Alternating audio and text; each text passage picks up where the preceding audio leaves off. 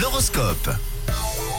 Oui, on gratte, on cuisine les astres ce matin, signe par signe, pour découvrir les prévisions, les tendances de cette dernière journée de la semaine. Et on débute avec vous, les béliers.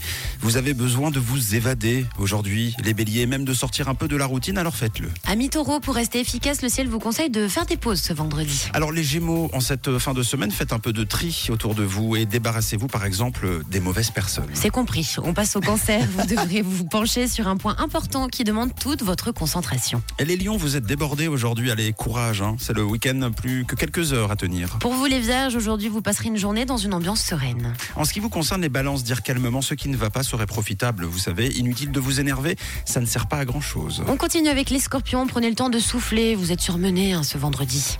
Bravo les sagittaires, vous êtes la star de la journée. Tap, tap.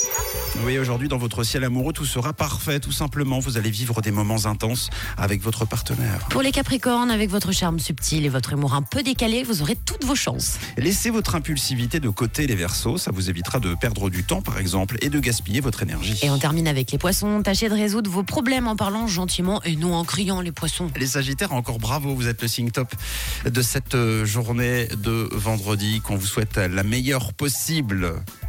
Tout de suite, c'est Ici Cross avec Bella Sweet Good.